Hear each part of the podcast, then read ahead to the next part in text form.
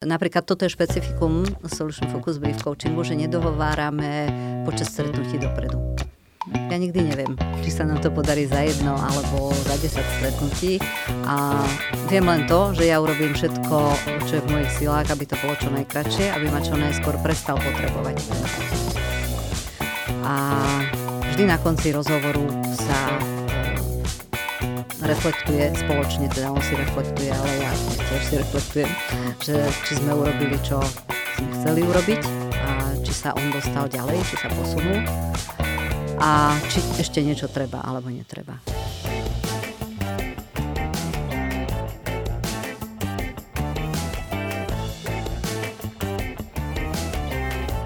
Práve počúvaš podcast Profesia v praxi. Ahojte všetci naši poslucháči, ahojte tiež tí, ktorí nás pozerajú na videu na YouTube. Ja som Nikola Richterová a vy počúvate podcast Profesia v praxi, prípadne ho presne pozeráte a dnes sa budeme venovať uh, coachingu. V dnešnej časti teda práve si rozoberieme niečo, čo najmä v posledných rokoch získava stále viac záujmu. Čo je teda to coachovanie, ako to funguje a v čom by malo ľuďom pomôcť. O tom sa dnes budeme rozprávať nie až tak prekvapujú spojujúco s koučkou, veľmi skúsenou koučkou a to je Klara Giertlova. Ahoj. Ahoj. Ahoj Nikola, ahojte všetci. Sme veľmi radi, že si si vlastne, že sa ti podarilo nájsť, e, teda vytvoriť si čas na náš podcast, lebo vieme, že máš pomerne zaneprázdnený e, svoj čas, svoj kalendár. A teda rovno na úvod takto by sme mohli rozobrať, že čo si ty predstavíš pod tým coachingom a ako by si ho vysvetlila ľuďom, že čo od toho môžu čo si pod týmto pojmom môžu predstaviť? Tak... Mm-hmm. Pomôžem si definíciou Medzinárodnej federácie koučovania, ktorá hovorí o tom, že koučovanie je partnerstvo s klientom jedným alebo viacerými e, v takom rozhovore, ktorý podnecuje premýšľanie a inšpiruje človeka k tomu, aby maximalizoval svoj osobný aj pracovný potenciál. Ono vlastne, keď som si je pozerala, tieto všetky definície, že coaching a všetko ostatné okolo toho, tak častejšie ako tú definíciu, že čo to je, som videla, že čo to nie je. Že nie je to mm. terapia, nie je to mentorovanie. Uh, vieš povedať potom možno, že ten rozdiel, že mm. kde je to mentorovanie a kde je ten coaching? A aký, čo teda, čo je tam tá, tá hlavná charakteristika, ktorá to tak rozdeľuje? Mentor je človek, ktorý je skúsený v tej oblasti, v ktorej mentoruje. E, je tam možno najlepším alebo jedným z najlepších špecialistov a preto dokáže odovzdať svoju skúsenosť, svoje vedomosti. E, má to ešte korene v starých greckých bájach, kedy mentor bol ten, ktorému zverili e, telemacha preto, aby mu odovzdal všetko alebo naučil ho všetko, čo on vie. A toto coach nerobí a preto coachom môže byť aj niekto, kto sa vôbec nevyzná v tej oblasti, v ktorej coachuje, pretože dôverujeme tomu, že ten partner, ja ho nenazývam coachovaný, ale partner, pretože je to partnerstvo, ten partner pozná tú oblasť, v ktorej potrebuje pomoc a vie si nájsť svoje riešenia, keď, keď nad nimi porozmýšľa vie si ich vyvinúť, vybudovať tie svoje riešenia. Má na to všetky zdroje. My ako kouči dôverujeme tomu, že nepotrebuje nič dodávať ten človek a my vieme otázkami, reflexiami, nejakými vlastnými podnetmi e, z toho partnera vylúdiť to riešenie. On si ho vlastne tam nájde. Mm, ešte presne sa aj dostaneme v tomto podcaste k tomu, že ako to presne vyzerá. Ešte ale by ma predtým zaujímalo, že my sme vlastne hneď na úvod rozprávali, že ty máš niekoľko skúseností, naozaj dlhoročné skúsenosti. A teda ako si sa k tomu ty dostala? To je dlhá história. Kedy to vlastne bolo? Lebo presne ja mám pocit, že o tom coachingu sa rozpráva takže posledné roky o mnoho intenzívnejšie. A, a teda čo ťa možno, že k tomu viedlo? Mhm. Ja som sa k tomu dostala náhodou, takou šťastnou náhodou. Uh, a začalo sa to uh, asi pred 30 rokmi, keď som sa stala riaditeľkou malého zariadenia sociálnych služieb a viedla som tým asi 12 uh, pomáhajúcich profesionálov. A tým, že ja som andragogička a veľmi som verila a doteraz verím na celoživotné vzdelávanie a rozvoj, tak som hľadala taký kurz, ktorý by mohol urobiť veľký veľkú zmenu alebo, alebo priniesol by niečo, niečo veľmi dobré do toho zariadenia, aby sme boli všetci naladení na rovnakú vlnu pomáhania. A keď som hľadala, tak som natrafila na super kurz. Volá sa Umiení pomáhať a poskytovalo ho České, České ako sa to, Institút pro systemickou skúsenosť. Tak bol jeho názov. A, a bola to vlastne, e, podtitul toho kurzu bol e, hm? Viem, že tam bolo, bolo to, že, že je to aj uh, aha, systemický prístup k pomáhaniu klientovi a vlastnej profesijnej role. Toto bolo na tom zaujímavé. Že sme pracovali vlastne ako keby s tromi oblastiami. A keďže ja som vtedy nemala až toľko možností pracovať s klientmi, ako manažersky využívať tento prístup, tak som to začala robiť so svojimi spolupracovníkmi. A potom, keď mi to veľmi dobre fungovalo a bola som tým úplne oslnená, my sme vlastne zaviedli ten prístup do, do celého zariadenia, tak som potom s takou radosťou referovala svojmu lektorovi, že počúvaj, a ja to teda robím s pracovníkmi, so spolupracovníkmi a perfektne to funguje, že nedalo by sa to robiť takto a on vraví, to sa robí takto. A volá sa to koučovanie. Takže takto som sa k tomu dostala a potom, keď som sa to dozvedela, tak už som vedela, že toto je moja cesta. A je tam vlastne, lebo tých koučov je tiež už pomerne akože veľa na výber, ktorých by sme vedeli dnes osloviť ako záujemcovia. A má tam, sú tam nejaké predispozície na to, že kto by mal byť coach? Či, lebo teraz, že či by to mal byť psychológ, alebo nevidíš tam niečo takéto. Lebo zase sme tu potom na tom, že čo je coaching a coaching nie je terapia, mm-hmm. takže, takže či tam vidíš nejaké predispozície na to, čo by mal mať vyštudované ten človek, alebo toto tam jednoducho ty tiež nejak nevnímaš, skôr ide o individuálne nejaké uh, vlastnosti, čo by mal mať ten človek. Niekedy sú tie iné predchádzajúce vedomosti skôr uh, na príťaž, lebo nechcem tým teraz nejako veľmi škatulkovať, ale, ale tých kolegov, psychologov, ktorých som mala v kurze, tak, e, tak oni sami sa stiažovali, že stále im to myslí ešte psychologicky. Že vlastne nevedia tak vyčistiť hlavu, ako by potrebovali na koučovanie. Ale zase existuje taký smer koučovania ako psychologické koučovanie a v podstate uh, psychologické smery veľmi ovplyvnili koučovanie. Veľmi veľa koučovacích škôl vychádza z nejakého psychologického smeru. A, a čo sa týka toho rozdielu medzi psychoterapiou a koučovaním, tak ja ho vnímam skôr v tom, aká je tá téma a aká je tá ťažkosť, s ktorou prichádza, aký je cieľ, s ktorým chce odchádzať. A ja som napríklad absolvovala uh, kedysi výcvik systemickej psychoterapie. To bol ten umení pomáhať, on bol zameraný na terapiu a robili sme veľmi podobné veci, ako robím aj doteraz. E, takže tie metódy, nástroje sú často podobné, ale ten kontext je iný. A teda, aby sme sa už dostali teda k tomu, aby sme už nerozprávali iba tak okolo, s čím za tebou príde ten človek, ten partner, ako ho teda mhm. ty, ty menuješ, ale teda človek, ktorý ťa vyhľada. S čím takto? On má nejaký problém, alebo väčšinou sú to ľudia, ktorí ktorí iba že chcú nejako napredovať? Že čo, s čím sa tak ty stretávaš? Uh, aj, aj. Sú to ľudia, ktorí prídu preto, lebo si pomenujú svoj problém a, a nevedia, že ja nepotrebujem o tom probléme vedieť toľko, aby, aby mi ho museli celý porozprávať, alebo celý ten celý príbeh okolo toho. A sú takí, ktorí prídu s veľmi dobre definovanými alebo aspoň nejakou predstavou o svojich cieľoch alebo keď nie o cieľoch, tak o smere, respektíve o, o tom, čo chcú dosiahnuť. Nie to, že čo ich trápi, ale čo chcú dosiahnuť.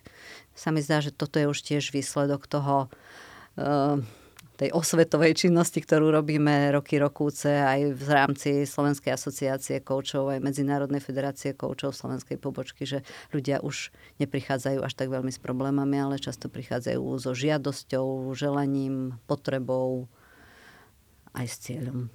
Berieš to teda tak, že ten človek, ktorý už má osloviť kouča, tak by mal byť už za tým ako keby, že už by mal byť na tom medzistupni medzi tým problémom a riešením, keďže už ty hovoríš, že by mal mať definovaný možno, že ten cieľ, lebo stále je, keď, keď sa človek väčšinou tak tápe v tých problémoch, tak ešte nevie, čo chce vlastne dosiahnuť. Mm-hmm Môže teda prísť aj vtedy za tým koučom? Určite áno, určite.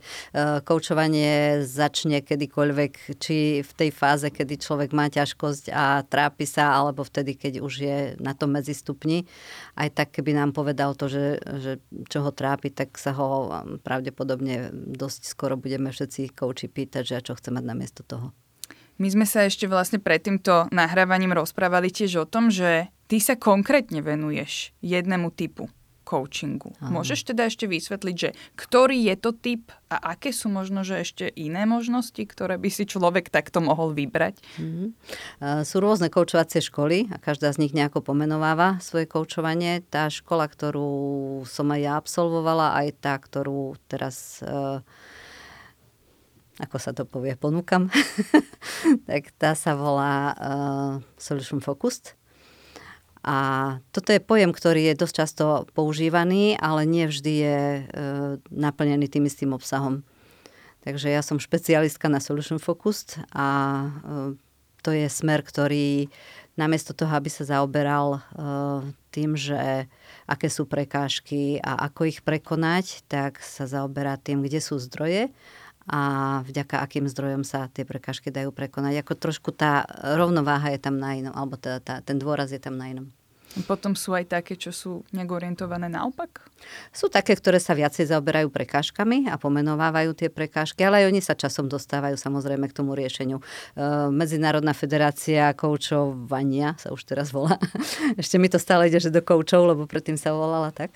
Takže Medzinárodná federácia definovala, alebo respektíve školy, ktoré sú združené v nej, tak sa zhodli na troch atribútoch koučovania. A to je jedno, že je o cieli, druhé je, že je o zdrojoch a tretie, že je o riešeniach. A každá škola pristupuje k tomu nejakým spôsobom, viacej zdôrazňuje to alebo ono, pridáva si tam nejaké ďalšie také pomocné metódy alebo teórie, z ktorých vychádza a tým sa líšia.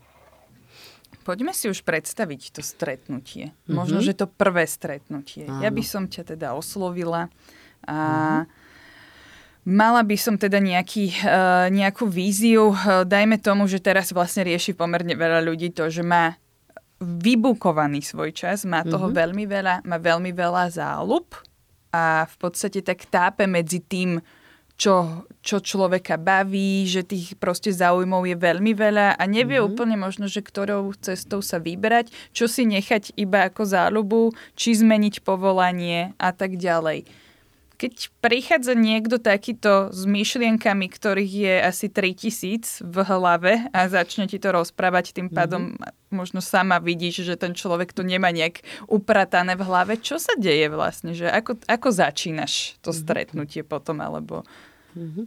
potom spoznaní? Keď máme na to dosť času, keby si chcela teraz, aby sme koučovali, tak sa ťa spýtam, koľko času chceš tomu venovať.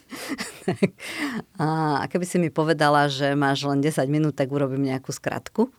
Ale normálne to prebieha tak, že e, máme zhruba hodinu alebo hodinu a pol. To si tiež kouči dohovárajú podľa toho, ako je pre nich príjemné. Niektorí majú ešte dlhšie tie stretnutia. Tak uh, väčšinou začíname myšlienkou na koniec. Tiež je to jedna z uh, koučovacích kompetencií, že uh, vie pomôcť človeku, aby si definoval, s čím chce odchádzať z tohto stretnutia. Takže ja by som sa určite pýtala na to, že dobre, rozumiem všetko to, že čo máš teraz, ale predsa len, keď odtiaľ toho hodinu budeš odchádzať, tak čo by bolo to, bez čoho by si určite nechcela odísť, na čom ti tak záleží, alebo tak si to vieš reálne predstaviť, že by si, že by si to za tú hodinu mohla mať premyslené. Sú teda tieto stretnutia také, že sa to že sa to má celé vyriešiť za, za tú hodinu, hodinu a pol? Alebo, alebo je to aj také, že sa bude, budeš stretávať so svojim partnerom častejšie? Že niekedy to jednoducho treba? Mm-hmm. Uh, toto je tiež taká, uh, také nedorozumenie okolo brief coachingu, lebo ľudia si myslia, že to je taká rýchlovka a že za 4 hodiny je vybavené.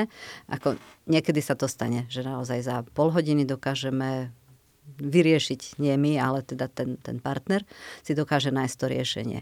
a je s ním spokojný a odchádza spokojný a nepotrebuje ďalšie koučovanie. A sú potom samozrejme témy alebo procesy, ktoré si vyžadujú dlhšiu spoluprácu a napriek tomu to môže byť e, Solution Focus Brief Coaching. Lebo ide o to, akým spôsobom pracujeme. Nie je až také e, rozhodujúce kritérium to, že to musí byť krátko a už vôbec nie rýchlo. Pre, vráťme sa možno, že ešte k tomuto uh, príkladu, ktorý som vlastne tak načala a ty by si mm-hmm. mi mhm. teda povedala, že, že s čím by som nechcela odchádzať a tá informácia, kebyže je vlastne, niekedy je to informácia o tom, čo človeka baví, ale môže mm-hmm. to mhm. byť aj informácia, ktorá je napríklad viazaná na financie, že jednoducho potrebujem mať tú finančnú istotu, potrebujem platiť hypotéku a tak mm-hmm. ďalej. Ako potom pracuješ s takýmito vecami, ktoré možno, že nie sú úplne o talente, ale sú také, nechcem povedať, že racionálnejšie, ale také, také že riešia naozaj také tie potreby toho človeka, ktorým sa úplne nevie vyhnúť. Mm-hmm. Uh, to, čo je pre človeka dôležité, o tom sa rozprávame. A on si rozvíja to, čo on cíti, akože toto by mu mohlo najskôr pomôcť dostať sa ďalej. Nemusí sa vyslovene dostať počas tej hodiny do cieľa, ale určite by som e, pracovala s tebou na tom, aby si sa posunula niekam počas toho rozhovoru, aby to bolo pre teba užitočné. A to je dobre vtedy, keď si definujeme, že čo chceš mať na konci. Lebo keď povieš, že čo ja viem, chceš mať na konci rozhodnutie, tak je to iné, ako keď povieš, že chceš mať na konci, ja neviem, milión informácií, ktoré ešte potrebuješ. A čo teda môže byť ten cieľ uh, na konci? Aké to mm-hmm. možno, že da, vieš aspoň tak povedať, že čo to býva tak najčastejšie? Lebo ja už som tam videla samozrejme to rozhodnutie, ale mm-hmm. čo ešte okrem tých informácií to môže byť? Uh, ľudia dosť často uh, preskúmavajú svoje postoje alebo svoje, svoje preferencie, uh, svoje skúsenosti, ktoré majú s tou danou oblasťou, alebo niektoré veci sa im v niektorej oblasti darili viac, niektoré menej. Čiže toto všetko pomáha k tomu, aby si oni uvedomili, že ktorý kadiaľ tečie voda, aj tomu hovoríme, ktorý ten smer ich tak viacej láka, alebo kde by mohli čo najskôr dôjsť k nejakému uspokojeniu. Keď ľudia uh, takto presne prichádzajú, máš, vieš možno, že povedať zo svojich skúseností, že čo čo riešiš najčastejšie, alebo že čo si tak všímaš, že sa najčastejšie deje u ľudí, ktorí prichádzajú, možno, že či, je to, či sú to podobné problémy, že ty už presne vieš, že to bude ono, a, alebo či sú to možno, že ďalšie nejaké vzorce toho správania, alebo že s čím sa tak stretávaš, že možno, že by si vedela teraz dať nejaké príklady a keď to, bude po, po, keď to budú počúvať poslucháči, tak sa budú vedieť možno, že nejak v tom nájsť. Mm-hmm. Rozhodovacie témy sú dosť časté, a, ale musím hneď povedať, že e, to nejde, že copy-paste.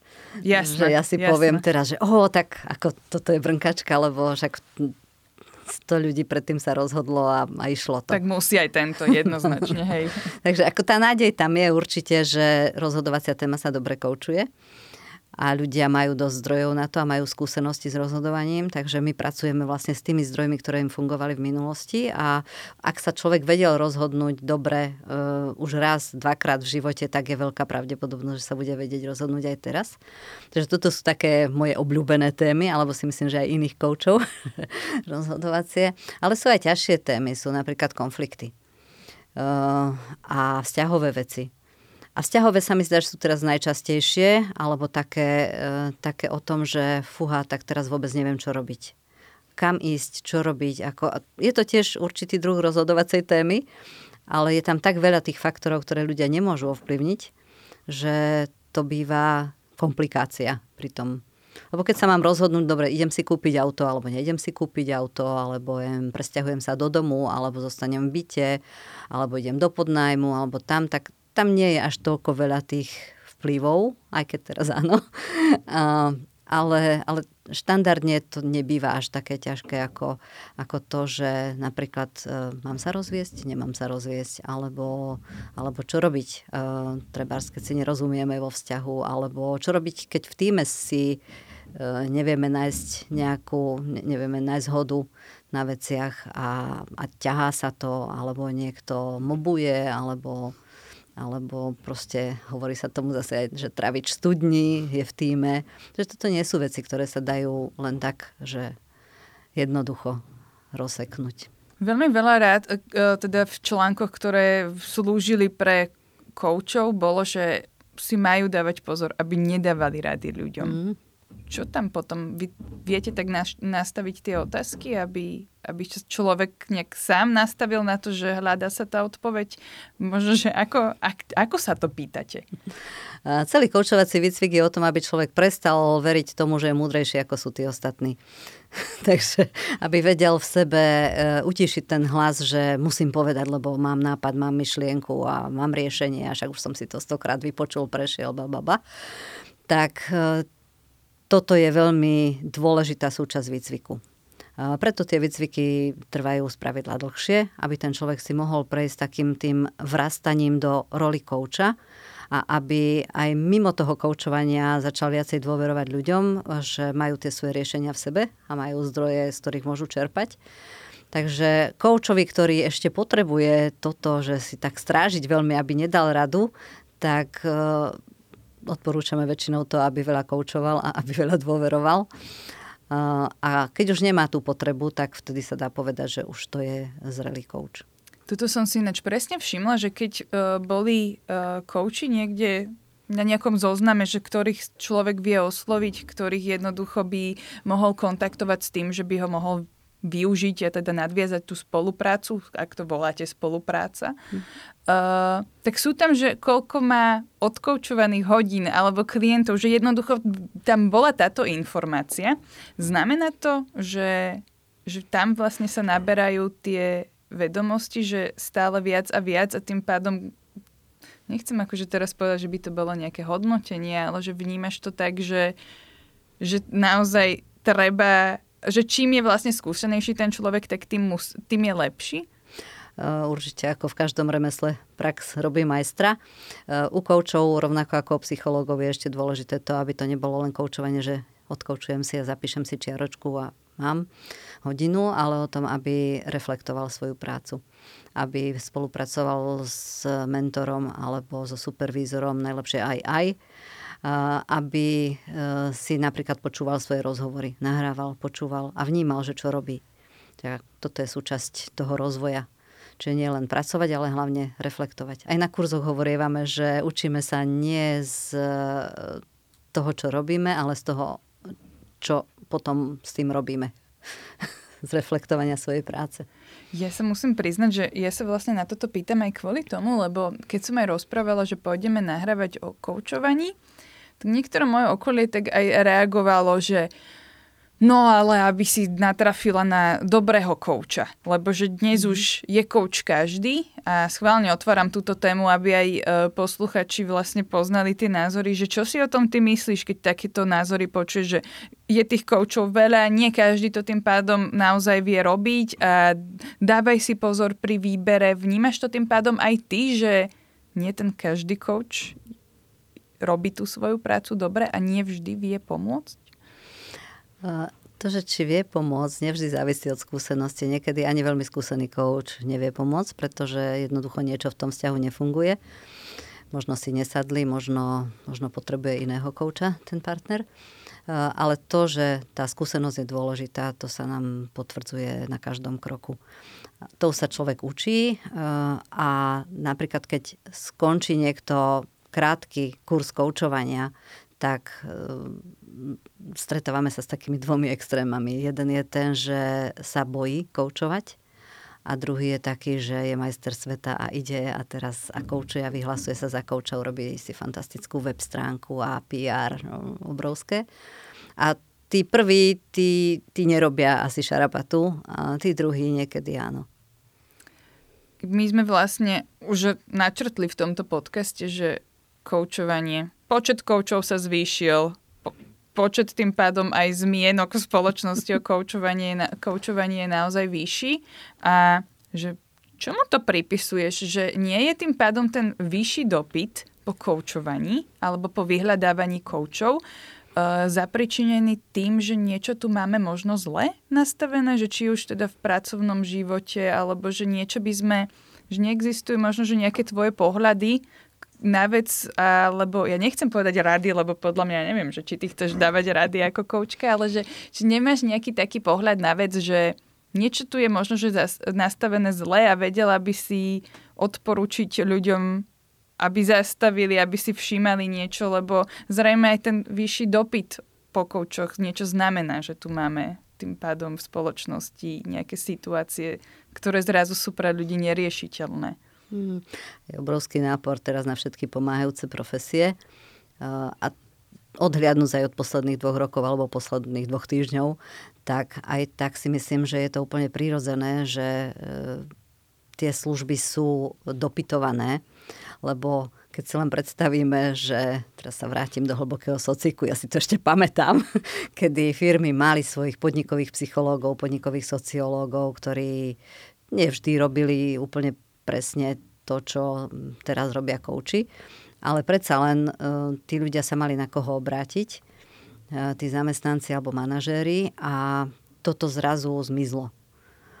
A teraz je dopyt po koučoch, ktorí majú aj psychologické, psychoterapeutické vzdelanie práve pre tú kombináciu, že e, človek je jeden celistvý a že to, čo ho trápi v práci, má nejakú súvislosť s tým, ako sa mu žije celkovo, tak a, vzaj, a teda sa to tak vzájomne e, ovplyvňuje a potencuje. A, a preto sa mi zdá prirodzené, že, že tento dopyt teraz stúpa a tým stúpa aj ponuka. Veď len mojich absolventov je niekoľko stovák a to už teraz je, je na Slovensku, neviem, 5 alebo 6 e, akreditovaných koučovacích škôl. Stretáva sa s tým, že človek prichádza k tebe na to stretnutie a povie ti úprimne, že alebo že vidíš na ňom, že je prekvapený, že on čakal, že sa to bude vyvíjať úplne iným smerom. Možno čakal tie rady a tým pádom, že dostáva niečo úplne iné? Napriek tomu, že si na to dávam pozor, tak sa mi to nedávno stalo. Totiž ku mne chodia ľudia väčšinou na odporúčanie niekoho iného. A aj keby hneď neprišli na odporúčanie, tak aj tak tá prvá fáza je vždy o tom, že zistujem ich potreby, očakávania, že si tak trošku vyjasňujeme rámce. Aj o čom to je, aj ja poviem, ako koučujem, tak mám taký letáčik, ktorý zvyknem posielať ľuďom, keď už sme v nejakej fáze toho vzájomného ako keby dohovárania sa, že či áno alebo nie, či vôbec môžem naplniť jeho očakávania, alebo tá naša spolupráca, či ich môže naplniť, lebo ja sama ich asi nenaplním. Um, ale sa mi stalo, že mi jedna kamarátka odporúčila svojho blízkeho člena rodiny a on prišiel a, a ja som nejako tak automaticky počítala s tým, že keď ona pozná mňa a, a pozná aj jeho a nejak tak akože povedala, že by to mohlo spolu nejak byť zmysluplné, tak som začala s ním koučovať a, a jak som tak pozerala, že on stále nejaký taký nespokojný, že, že čo sa ho to vlastne ja pýtam a tak. A, a tak mi tak pomaličky dochádzalo, že aha, tak asi sa niečo deje inak. Tak, takže áno, stáva sa mi to. A aj mimo tohto sa stáva to, že tie očakávania ľudí bývajú iné, ale v tej prvej fáze to väčšinou vyladíme. Tu sa mi to nepodarilo. A čo očakával potom?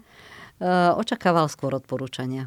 Uh-huh, že, uh-huh. že presne on bol v tej situácii, že nevedel, čo ďalej a že už príde odporúčanie. Áno. A aj keď vedel, on chcel potvrdenia toho, že to, čo robí, robí správne a čo ja ako coach teda nikdy nemôžem povedať, že to robí správne. Môžem povedať, že či mu to funguje, ak mu to funguje, tak pravdepodobne to robí správne, ale kategória, že správne niečo uh, nepatrí do rúk koučovi. To je, to je o tom, že on si musí povedať, že či mu to funguje, či, či to pre neho je správne, či to s ním nejako ladí. Akí ľudia ťa najčastejšie oslovujú teraz, myslím? Že či sú to ľudia, ktorí sú skôr na začiatku kariéry, alebo si všímaš, že ku koučom sa väčšinou dostávajú ľudia, ktorí už majú nejaké skúsenosti a tam sa to nejak láme? Vieš, dá sa to nejak takto povedať, zdôrazniť, že ktorých vidíš tak naj, najviac? Tým, že ja mám toľko rokov, koľko mám, tak, tak väčšinou ma neoslovujú ľudia 25, ale, ale väčšinou zrelší ľudia, ktorí prišli, povedzme, sa dostali na pozíciu lídra a, a trápia sa trochu v nej. Tak, takže toto a pritom si veľmi rada spomínam na to, ja som sa stala riaditeľkou v 35 a viem, že, že aké to asi pre mňa bolo vtedy a teraz sú tí lídri ešte mladší. Takže toto sa mi stáva, že áno, začínajúci lídry uh, a oni to často chcú kombinovať aj s mentoringom, čo ako viem ponúknuť tiež, ale vždy sa snažím najprv koučovať a potom, keby koučovanie malo byť veľmi zdlhavé alebo by malo prinášať uh, frustráciu pre neho alebo aj pre mňa, tak potom, potom sa dohodneme, že teda budeme mentorovať alebo sa dohodneme na tej kombinácii toho, že budem prepínať. A ja v tom rozhovore rozlišujem, kedy mentorujem a kedy koučujem. Ty potom v tom rozhovore vieš aj zistiť, že či ten človek je už hotový, že už dostal tú informáciu, ktorú potreboval, že sa dostal tam, kam chcel, no do toho cieľa, ktorý mm-hmm. si jednoducho mm-hmm. nie, ktorý ste si vlastne asi teda definovali spolu. Alebo teda vieš mu odporúčiť, že ešte sa stretneme? Že, ako to, že je to také úprimné v tomto, že sa bavíte aj o tom, že či ešte to bude treba, či... E, bavíme sa o tom, ale nie ja som ten, ktorý o tom rozhoduje.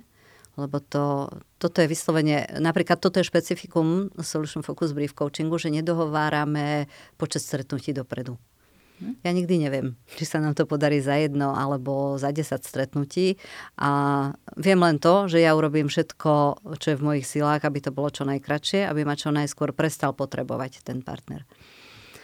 A vždy na konci rozhovoru sa e, reflektuje spoločne, teda on si reflektuje, ale ja, ja tiež si reflektujem, že či sme urobili, čo sme chceli urobiť a či sa on dostal ďalej, či sa posunul a či ešte niečo treba alebo netreba. Čiže mne, keď partner povie, že už viacej ma nepotrebuje, tak ja nie som frustrovaná, ale som rada. Toto je môj cieľ. A potom máš aj také informácie od tých ľudí, že keď ste už ukončili coaching, že kam sa potom oni posunuli ďalej, že máš takéto feedbacky, spätné väzby? no, mám spätné väzby také, že ako taká najlepšia, ktorá je, je tá, že ma odporúčia druhému. Že nepovedia mi už nič, že ako sa im darilo a ma odporúčia, takže toto je taká, ktorú mám najradšej. A samozrejme všetci asi pracujeme s tou ambíciou, aby sme boli užitoční, takže niekedy e, by som sa aj rada opýtala, a napríklad aj keď ho stretnem v meste, hej, že ide mi Bok vyvaliť, aby som sa spýtala, že ako sa mu darí v tomto a v tomto, ale toto nám koučovská etika zakazuje. Čiže keď ja otvorím s ním tému na tom koučovacom rozhovore a keď skončí rozhovor, tak to skončíme. Jedine on má právo znovu tú tému otvoriť. Čiže ja sa ho nemôžem pýtať na to, aspoň teda moja etika to tak, tak ja neviem, ako to majú iní kouči. Uh, aj z takého ľudského záujmu niekedy človek aj, aj by sa chcel, alebo teda ja by som sa chcela opýtať. A, a niekedy, niekedy sa tak opýtam, že sa dozviem a niekedy sa tak opýtam, že že sa nedozviem.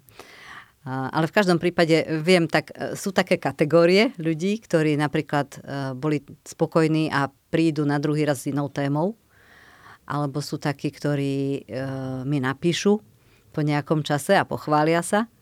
Takže tieto veci sa dobre čítajú. A normálne, mentálne som vysporiadaná aj s tým, že možno niekto mi nepotrebuje už o tom nič povedať a, a ja nemám právo.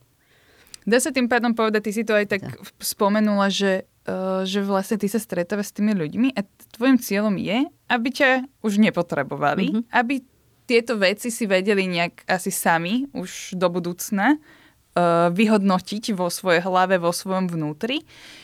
Keď ja idem teraz takú, sa pokúsiť spraviť takú definíciu, že čo chce coaching docieliť, prosím ťa, mm-hmm. zastav ma, keď, keď akože poviem niečo, ale tak vyplýva mi toto, že mal by vďaka coachingu vzniknúť sebavič- sebavedomý človek, ktorý sa vie rozhodovať, ktorý, ktorý vie uh, možno, že vyhodnotiť, ktoré vzťahy áno, ktoré vzťahy nie a že jednoducho pozná, je cieľavedomý, pozná tú svoju cestu, kade by mal ísť a teda akých, aké zdroje, akých ľudí k tomu využívať a aké možno, že svoje talenty k tomu využívať, že by mal poznať seba a zároveň by mal poznať svoje okolie a čo od toho čakať a ako to možno, že tieto vzorce nejak poskladať, aby to viedlo k jeho spokojnosti. Pokiaľ toto všetko chcel na začiatku, tak áno. Uh-huh. Čiže môže byť aj niečo úplne iné. Hej? Každý si môže povedať svoju vlastnú charakteristiku. Uh, áno, vlastnú potrebu. Každý má inú potrebu, lebo niekto príde s tým, že si nerozumie s s, s niekým z rodiny alebo, alebo na pracovisku. A to je malinký výsek toho celého, čo, mm-hmm. čo by on mohol chcieť a tak, ale on si povie, že len toto. A ja môžem mať ambíciu úžasne transformačného koučovania, ktoré z neho urobí nového človeka, ktorý bude všetko toto vedieť, ako si to aj vymenovala. A, a on povie, že ale ja som neprišiel kvôli tomu. tak, mm-hmm, jasné. Takže jeho objednávka je pre nás sveta. Ak on chce len takýto malinký kúsok, tak my pracujeme s malým kúskom. Ak chce takýto veľký balík, tak pracujeme s veľkým balíkom. Ako reaguješ? Toto teraz by ma naozaj zaujímalo, že ty sa stretneš s človekom, ktorý má absolútne iné morálne hodnoty ako ty. Vieš mm-hmm. takého človeka koučovať? Á, toto je taká triky téma. No. tak, mám hovoriť po slovensky, že? nie, nie, akože čo ti je, čo ti je pohodlné. To za to, že je to také rýchle slovo, ale, ale ako je to zapeklité naozaj, že uh, ešte sa mi nestalo, že by som že by som koučovala s niekým, s kým nedokážem koučovať za to, lebo on má iné morálne hodnoty. Ale pokiaľ, akože iné morálne hodnoty, poviem príklad, dobre? Dobre, jasné, príklady máme radi. tak, uh, jedna mamina uh, ma požiadala o koučovanie s jej synom a ten syn sa rozhodoval pre štúdium na nejakej škole. A jeho kritéria boli také, že kde bude musieť čo najmenej študovať a čo najrychlejšie ukončiť a kde sa bude vedieť čo najlepšie uplatniť za pomoci stríkov takých a onakých a, a teda toto bude najlepšie na tejto škole, ale tá škola vôbec nebavila. Ja som tak musela strašne zuby zatínať, že čo teda s týmto urobiť. Ale ustala som to natoľko, že, že on si naozaj vybral tú školu, ktorú on chcel, hoci aby som bola úplne o, o, o inom, bola koučovala s ním. Ale zdá sa, že, že bol spokojný s tým. Takže keď máme takéto dilemy, že sme na hrane toho, že dobre, viem zaťať zuby a pomôžem mu s tým, čo áno, ale keby prišiel, teraz to priťahnem za vlasy, človek, neviem, chlap, že ako najlepšie zbyť svoju manželku, alebo, mm-hmm. alebo proste ako ubližovať niekomu, tak samozrejme tam, tam je tá moja hranica už... Že už, toto už nie, nie. že to je mm-hmm. niečo pre teba absolútne nepredstaviteľné. Tak, tak. Mm-hmm. No ale tým pádom vlastne aj si mi odpovedala na to, že uh, keď ide človeku dobrému, a teda dobrému, akože ku koučovi, ktorý robí profesionálne to čo, to, čo teda vyhlasuje, že robí, tak by to malo byť o tom, že ja nájdem tú cestu, ktorú reálne ja chcem nájsť, aj ona keby sa mu tá cesta zdala osobne, hej, že, že to je úplná hlúposť, tak ja sa to nedozviem. Mm-hmm. Tak. A potom ešte sú také e, pasce koučovské, kde ti sľubujú obrovské peniaze za to, aby si začala pracovať s firmou, ktorá robí nekalú činnosť. To sa mi tiež stalo v živote. A tam som... Počkej, akože, že, ko, akože na coaching, hej? Že... Áno, áno. Že mňa by niekto oslovil, že poď mm-hmm. koučovať. Áno, rob mi... len pre nás. Mm-hmm. Zabudni na všetky svoje projekty. Nič, rob len pre nás, zaplatíme ťa veľmi dobre. Mm-hmm a, a ja som sa pozrela, čo robí tá firma. Riadne som si to vyrešeršovala. a teda? A potom som povedala, že ďakujem mne. A mohla som byť v balíku. No a vidíš, dostaneš takúto, dostaneš takúto ponuku, toto ma teraz aspoň si mi to úplne nahrala, lebo sa ťa chcem uh, spýtať, že ako funguješ ty. Lebo vidíš, dostala si tú ponuku a ako často ty využívaš možno koučovanie, ale seba samej alebo mhm. využívaš to? Či to už, že využívaš na to iných ľudí? Aj, aj. Uh-huh. Aj, aj. Niekedy sú veci, ktoré sa tak ľahko dajú, že seba koučovať, vy, vy, vy seba koučovať sa a, a sú veci, ktoré sú zapeklitejšie a konzultujem to. Mám pár kolegov, s ktorými sa tieto veci veľmi dobre preberajú. Takže áno, aj. A tým pádom môžeš ísť uh, koučovať aj človeka, ktorého poznáš? Určite áno. Nie je to tam také, že máš tým pádom naozaj tendenciu mu hovoriť, že Jožo, ale toto by si nemal robiť. A, nie, nie. A ešte ďalšia vec, teraz keď si použila tento uh, pád, že koučovať niekoho, mm-hmm. tak špecifikom, a už teraz ani nie, že Solution Focus Brief Coachingu, ale mňa a mojej školy, je to, že uh, koučovanie uh, nespájame so štvrtým pádom, mm-hmm. ale so siedmým pádom. Uh-huh. Koučovať s niekým. Áno, áno, lebo teraz keď si to tak len, ako keď si si to že povedala. Nie niekoho, ale... Áno, áno, že, uh-huh. že znie ti to možno tiež už tak teraz, že inak. Hej. A že to partnerstvo viacej vystihuje to a že to mentálne nastavenie kouča na to, že ja nekoučujem jeho, nie je predmetom môjho koučovania ten človek, ale koučujem s ním, e, je veľmi dôležité pri tom, ako potom ďalej prebieha to koučovanie. Máš za sebou koučovanie s ľuďmi, kedy si bola vyslovene hrdá na to, čo ste dosiahli spolu?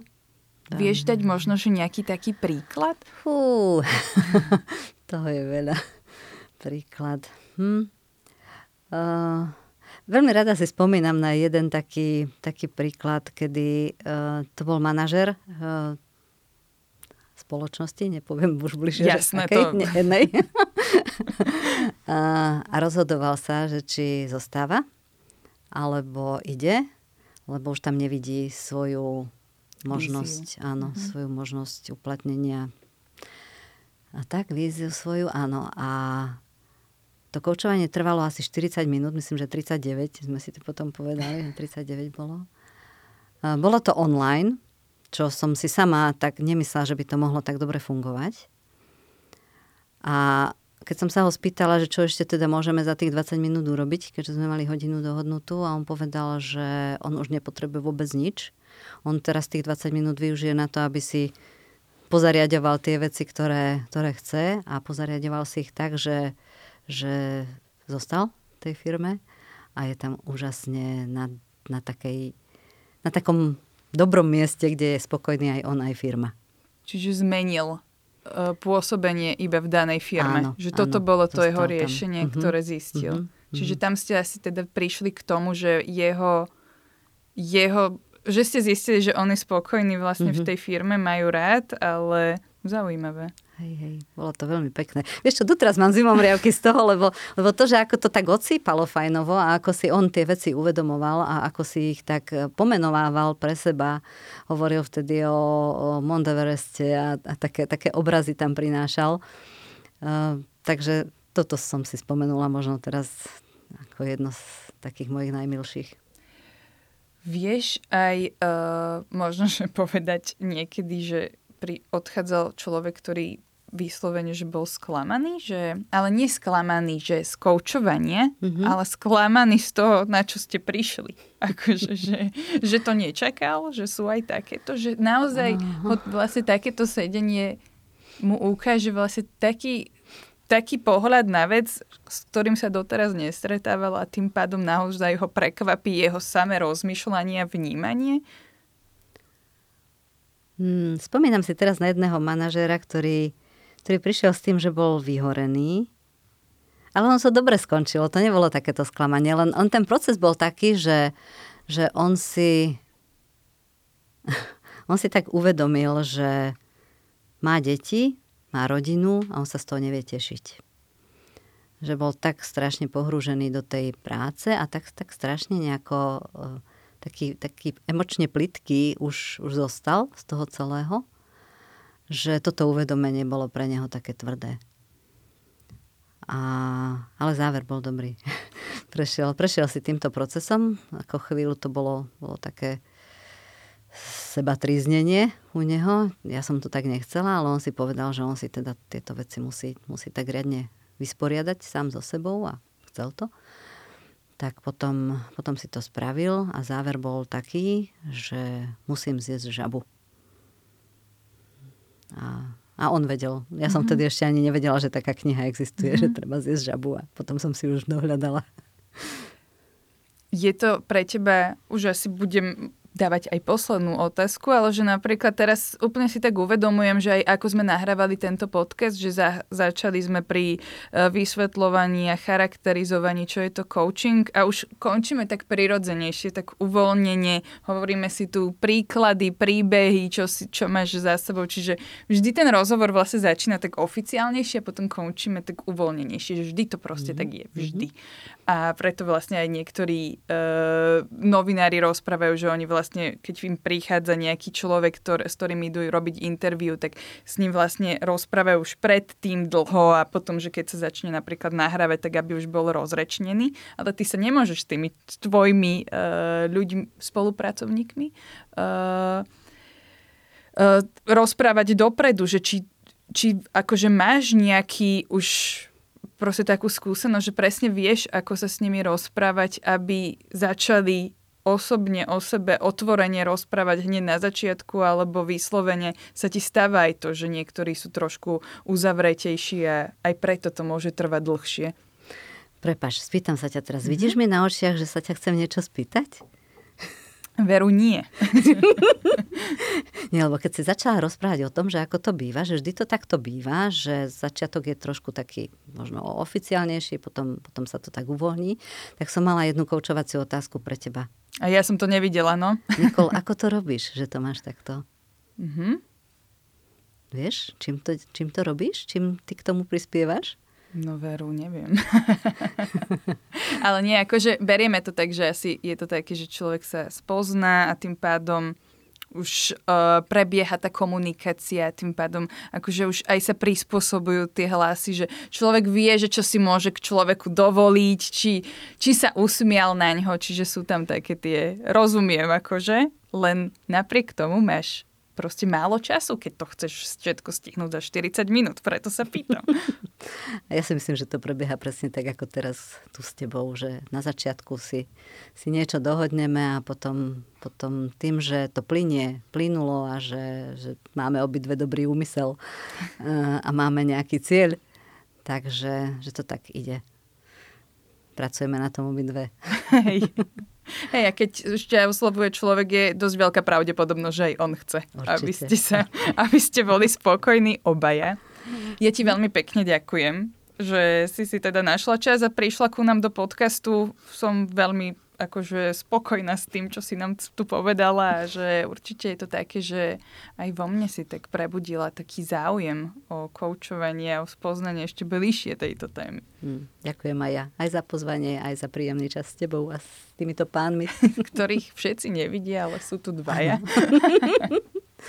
A, a teda veríme, že vlastne táto téma zaujala aj našich poslucháčov a divákov, lebo teda myslíme si, že koučovanie je určite dôležité a teda týka sa trhu práce, tak ako sme spomínali niekoľkokrát v tomto podcaste, ako si stále viac a stále vyšší dopyt je po ňom, takže veríme, že aj my sme tuto nejak zodpovedali niektoré otázky, ktoré ste možno, že aj vy mali. A teda iba spomeniem, že keď sa vám páči náš podcast, budeme veľmi radi, ak nás budete, ak nás budete budete followovať, dáte nám follow vo svojej obľúbenej podcastovej uh, aplikácii a keď nás uh, teda followujete alebo teda počúvate prostredníctvom Spotify, máte tam možnosť dať nám 5 hviezdičiek a my budeme naozaj radi, ak to spravíte. A teda už iba dodám, že sa počujeme pri ďalšom dieli. Vychádzame každý druhý útorok a na tomto sa nič nezmení. Takže zatiaľ sa majte do počutia a vy, čo nás pozeráte ako video, dovidenia. Zaujala ťa táto téma? Chceš vedieť viac? Tak si nás nalaď aj na budúce. Sme tu každé dva týždne s novou epizódou podcastu Profesia v praxi.